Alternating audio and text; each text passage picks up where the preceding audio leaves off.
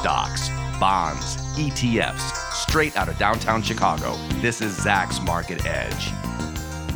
Welcome to Zach's Market Edge, the podcast about investing in your life. I'm your host, Tracy Reinick, and this week I'm joined by Zach's associate stock strategist, Dan LeBeau, our resident young millennial strategist, and now the editor of our newest, latest newsletter here at Zach's, The Headline Trader. Did I get that right, Dan? It's The Headline Trader, right? Yeah, that's correct. Okay. So I asked Dan to come on because he is our youngest millennial strategist, and we wanted to talk about the interesting development of younger investors getting into the stock market, but it's not just limited to the United States, apparently. So just before we jumped on this podcast, I just saw this headline from Reuters, and I'm going to read the headline off. Okay, it said, South Korean boy investor with forty-three percent gains is new retail trading icon. Apparently his name is Kwon Juk, and he dreams of becoming the next Warren Buffett, and he's twelve. So a couple of things that um, he decided to buy after he talked his mom into seeding his account, because he's twelve, he needs his parental support here. Um, but in April of twenty twenty, after the big market sell-off, which did happen in, in South Korea's market as well as the U S, he talked his mom into putting twenty-two thousand four hundred dollars into his seed account. And a couple of things he bought, which the article mentions, are South Korea's largest messenger app, which is, I'm going to really be bad at pronouncing this, Kakao Corp, K A K A O. He bought memory chip maker Samsung and Hyundai Motors, all of which are have been hot. I looked up Hyundai Motors, which you can buy here on the over-the-counter trade. It's ticker H Y M T F, and it's up fifty-six percent in the last year. So, yeah, some of these stocks are hot. And um, he talked about how he wants to own stocks for ten to twenty years. He's not trading it because, of course, Buffett is his his, um, you know, icon. And so he believes in long-term investing. So Kwon does too, but it said this interesting stat in the article that two thirds of the total value of South Korean stocks that were traded in twenty twenty were by teenagers or younger, even younger than teens.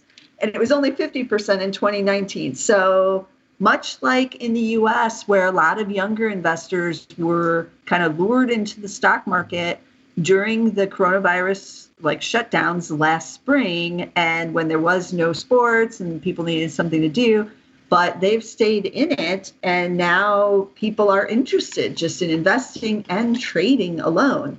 So I feel like, Dan, this story kind of confirms my theory and why I want to do this podcast, because I feel like these youngest investors are strangely value investors, mm-hmm. not necessarily like the traders. They're not into these like, you know, the super hottest of the hot stocks or companies with no earnings. They literally are, you know, looking for value. What do you think about that? Yeah, well, I mean, I, I think that there's this predisposition in the market right now, especially with, with what's going on with GameStop, A M C, and a, and a number of other, you know, short-sold stocks, that these retail traders are only focused on the quick buck and, you know, betting big and losing big and making big money. Um, both not really what an investor is. It seems more like gambling, but there is a huge cohort of these millennial and Gen Zs that are just buy and hold investors, and they're surging into uh, they're surging into E T Fs. This last year alone was the biggest inflow for E T Fs, with five hundred billion dollars, surpassing two thousand seventeen, you know, the E T F dash um, by a sizable amount. And I only expect this to continue moving forward here. And you know, it's it's interesting what this is doing to the market with this buy and hold strategy, and you know, this massive amount of new retail cash coming into the markets. It's kind of pushing up, uh, you know, P D E multiples and different valuation multiples, and not really having an opportunity to pull it back, because these, like I said, are buy and hold investors. So yeah. We could be living in an environment where, um, the P D E is perpetually higher than it has ever been in the past. And um, that's something that we have to consider as as investors. But, you know, as far as uh, these this uh, value trade, I, I, I've, I've been looking across the board, looking at what people are buying. And you're right. They are looking for long-term holds as well as quick gains. And I think their value, uh, you know, mindset is off the idea that they can get quick gains off these value stocks. I mean, I, just looking at it in the last, you know, couple weeks, um, we saw Ford and G M surge off of this news that they're investing heavily in um, E V and autonomous vehicle uh, segments. And, you know, those were considered value plays, but now they're they're transitioning to growth plays. So it's it is kind of a, you know, a balance between the two. Yeah, because I don't think anyone would have considered General Motors to be a hot stock. Like, I've been covering it for years on the Value Investor podcast, and it's been trading in a narrow trading range for nearly the entire five years. And it's been cheap the entire time. Um, it's had, you know, good earnings, all of that. It traded at least, I don't know, as low as like four or five times earnings at one point. And now suddenly, because the news you said about the electric vehicle push, and and I think these young traders discovering it, because they don't really have a history with General Motors the same way an older investor would, and they just hear these new this news, and it is big news, and now the shares are up um, something like fifty-six percent or something over the last year. They're at five-year highs, mm. but they're still only trading at nine times earnings, General Motors.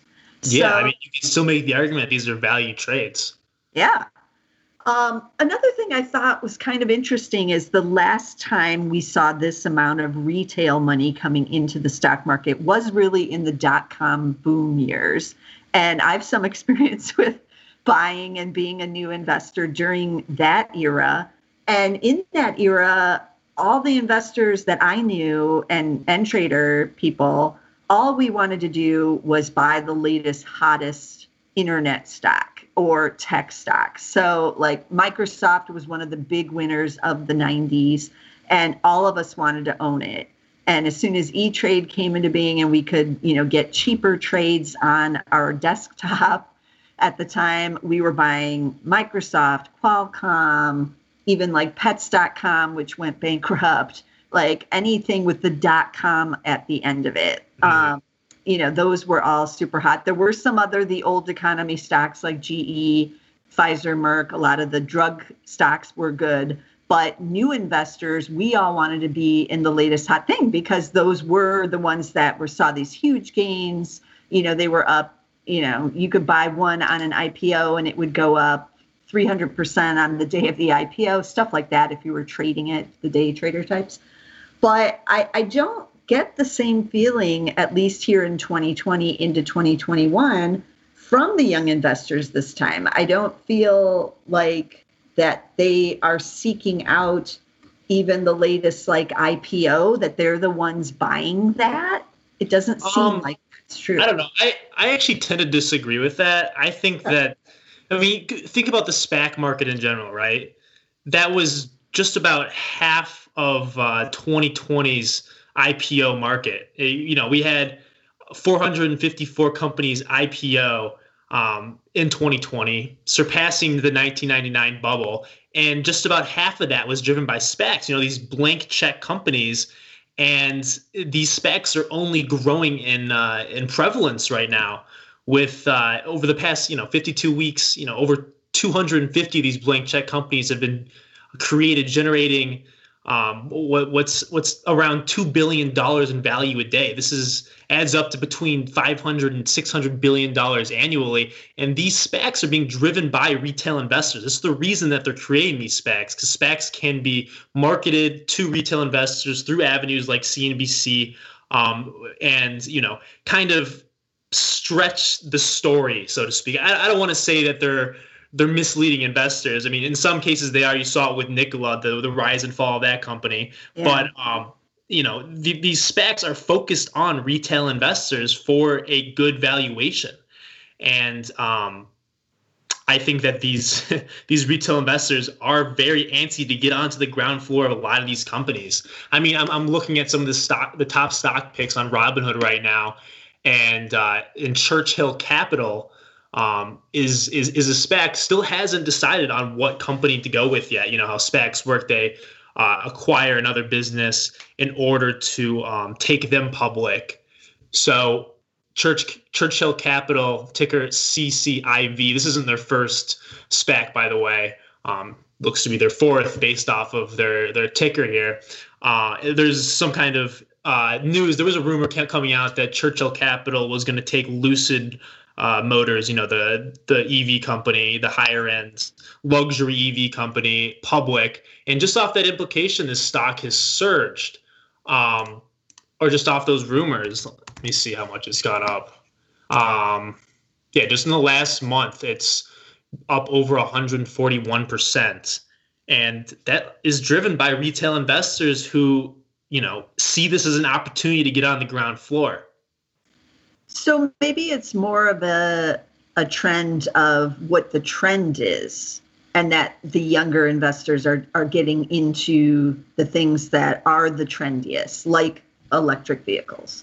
Mm-hmm. So it yeah. doesn't matter so much as if it's like a, you know, really old company like a G M or this Churchill Capital that may or may not be going in that direction. It just matters that it's electric vehicles. Yeah, I, I, I think you're right on that point. I, I think it's it's these, you know, it, it goes back to the Wall Street Bets thing. Everybody coming together and deciding this is the stock we want to buy. Um, you know, these these millennials and Gen Zs don't have the time to do research on stocks and do the due diligence, so they follow what the other, what their friends are doing, what the other Gen Zs, what the other millennials are doing in the markets, and um, you know, it's it's had some positive implications on some of these value names. Yeah, for sure. Now, what about the more expensive stocks, like by price, like some of the FANGs, like an Amazon that's over three thousand dollars a share? Mm-hmm. That would seem to be out of reach for most younger investors who obviously should have less to spend. Like, why why do I want to go out and buy one share of Amazon if I have, you know, three thousand dollars or five thousand dollars to spend yeah. on stocks? That seems really boring. So do you think then um, splitting a stock like an Amazon would really bring it into the purview of these younger investors, kind of like Apple did the split, and it seems to be a popular stock among younger people? Yeah, absolutely. I mean, you saw it with Apple, you saw it with Tesla. We yeah. saw a big jump with these, you know, I, I'm I'm assuming it's retail investors because, you know, institutional investors don't see any change in value from splitting the stock. But right. I think you're absolutely right with the fact that Amazon's trading at, you know, three thousand three hundred dollars a share. That's a little bit too pricey for the average, um, you know, the average t- small time trader or investor. But then again, Robinhood is allowing these traders to to trade fractional shares. So The the barriers to entry in general, not only is it free to get into the stocks, but you're able to get into like a marginal amount of a stock and not have to pay the full thirty-three hundred to get exposure, which yeah. is which is crazy. I mean, personally, I I haven't dabbled in the the fractional shares because that gets, you know, too ambiguous and too uh, I don't know. I I don't like the idea of having part of something, but um, people are definitely doing it. My I, my sister bought fifteen dollars of Amazon the other day. Wow. And she was she was all excited about it. She's like, oh, I'm I'm a part of Amazon now. I own Amazon. I'm like, wow, man, that's that's wow. awesome. Yeah. Yeah, that's interesting. I wouldn't think someone would go that low, but if you have no fees to buy it, why not? Yeah. There's no reason not to, exactly. Yeah. Now, back in the day, during the dot-com boom, they started up services that also offered fractional shares, interestingly. And it was called ShareBuilder back then, where it encouraged you to build up to get a full share, but doing it slowly. So you would put in, you know, fifty dollars a month or whatever into whichever stock into in Amazon. And, you know, then you would slowly buy, and it would buy the fractionals, and you would have like point you know, zero point zero five percent or whatever it is of a full share. But you could do it back then. And then those those services kind of went out of favor. But maybe they, and they ended a couple of years ago. They finally shut down ShareBuilder a couple of years ago. But now uh, maybe they shut down too soon, it sounds like. Yeah, no, it's interesting. I mean, it's not just Robinhood that's doing it. I think a lot of the other, um, a lot of the other startup trading platforms, and there have been some like Webull. That's another one. Um, but it's it's interesting. I was looking at uh, app downloads for some of the the biggest trading platforms, and you know the the traditional T D Ameritrade, Charles Schwab. Um, what are some of the other ones? Fidelity. They're all lagging behind uh, Robinhood, and Robinhood's seen between one million and three million monthly new downloads since the beginning of twenty twenty. And you know, when G M E and A M C, you know, how they had all of those uh, liquidity issues, so they had to halt trading for those specific uh, stocks. Yeah, there was a huge revolt, supposedly against Robinhood on that, right. But did, didn't everybody Friday, close their accounts or something? Yeah, that that's what that's what the people thought was going to happen. But that Friday was the best day for app downloads for Robinhood in their history. They down over six hundred thousand uh, Robinhood accounts were open that day. Wow, which is crazy. It's just like whatever people hear in the news, they jump on it, whether it's negative, positive. But I mean, at the end of the day, Robinhood needed liquidity. It wasn't because they were trying to manipulate GameStop or A M C prices. They just didn't have the liquidity to cover what was going on with those stocks. Yeah. Um, yeah. Speaking of, you, you mentioned earlier, like where younger investors get their in, investing or stock information from. And a lot of it do get it on Wall Street Bets, on these like chat boards and whatnot. But is there anywhere else that they're looking for info? I mean, obviously, if, if Warren Buffett is like your idol or something, like you have to get that that somewhere else. You're not you're not picking that up, I don't think, on the things. Like, are they reading any of the hot investing books? Like one of the ones that was really hot for last year is called The Psychology of Money, and it's by Morgan Housel. It's not a total Uh, focus on only investing, but it mentions investing throughout. And Warren Buffett is mentioned numerous times in several of the chapters because it really focuses on the compounding of money and how it can work. And he's one of the best examples of how it's worked and worked well for him. Um, mm. But I'm wondering if a lot of these younger investors maybe picked up this book because it was the number one investing book of last year, and it was a, a big bestseller and continues to be here in twenty twenty-one. I'm going to do a whole podcast on it because um, I've read it, and it, it kept me up at night a couple times actually on some of the chapters because it was so good. But could could people be, younger investors be reading these types of books, and that's where they're getting some of their ideas about the longer term buy and hold type of investing and how it can work? Yeah, that's definitely possible. I think uh, I think Michael Lewis is a big, you know, Wall Street author that a lot of millennials specifically are reading. You know, Liar's Poker, uh, The Big Short, and even yeah. Flash Boys.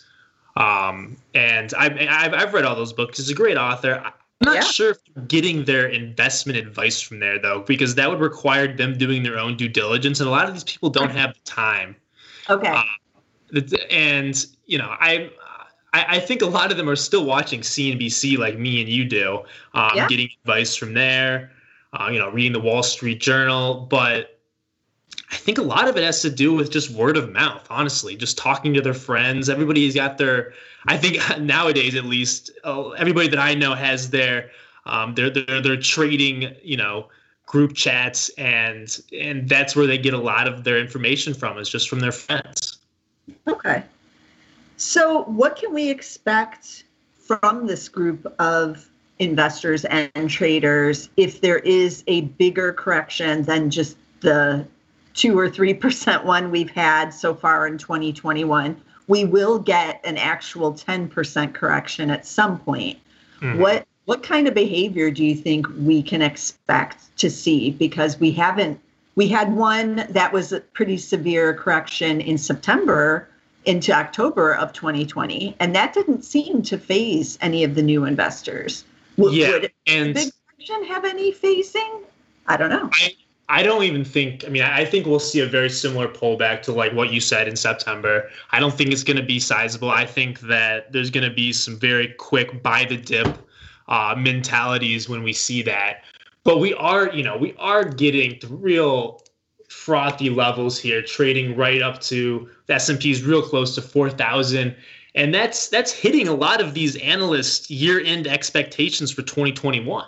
Yeah. Um, and the median target right now is is twenty-one or sorry, is is forty-one thousand. And, you know, we're not far off from that, trading above thirty-nine right now. Um, but I think on a pullback, we're going to see a buy the dip. I mean, households alone this year saved two point nine trillion dollars, and they they haven't all put their money in the market yet. I mean, obviously, you've seen a slew um, over the last you know few months with these new account openings, but I think there's still a lot of cash on the sidelines, and I don't think a dip is going to really put a dent in the the zeal, so to speak, of this new cohort of retail investors. Okay. So tell me any of your inside uh, knowledge from watching some of these young investors and your friends and whatnot. Are the short squeeze stocks mostly done now? Is that trade over? It feels like it. I mean, yeah. He dropped below fifty today. It's trading at forty-eight. I mean, the thing is, is this was a smart move. This wasn't a dumb move by any means. And yeah. there was a lot of people who made a lot of money off of this. It yeah. was just, the, I mean, you just had to sell.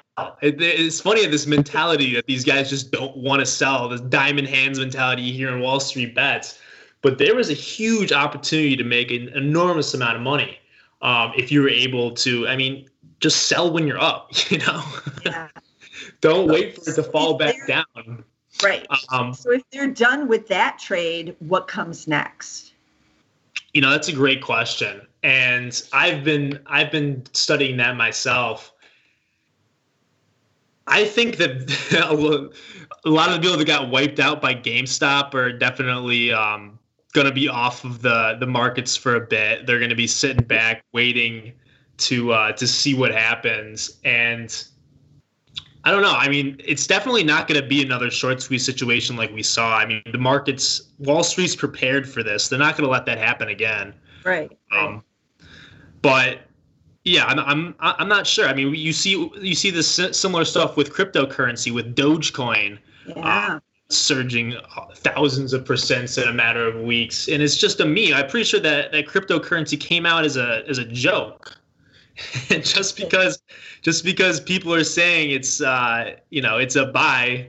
Like my my my cousin texted me today about it. She's like, "What do you think about Dogecoin?" I'm like, "It's a meme, Liz." Right. Right.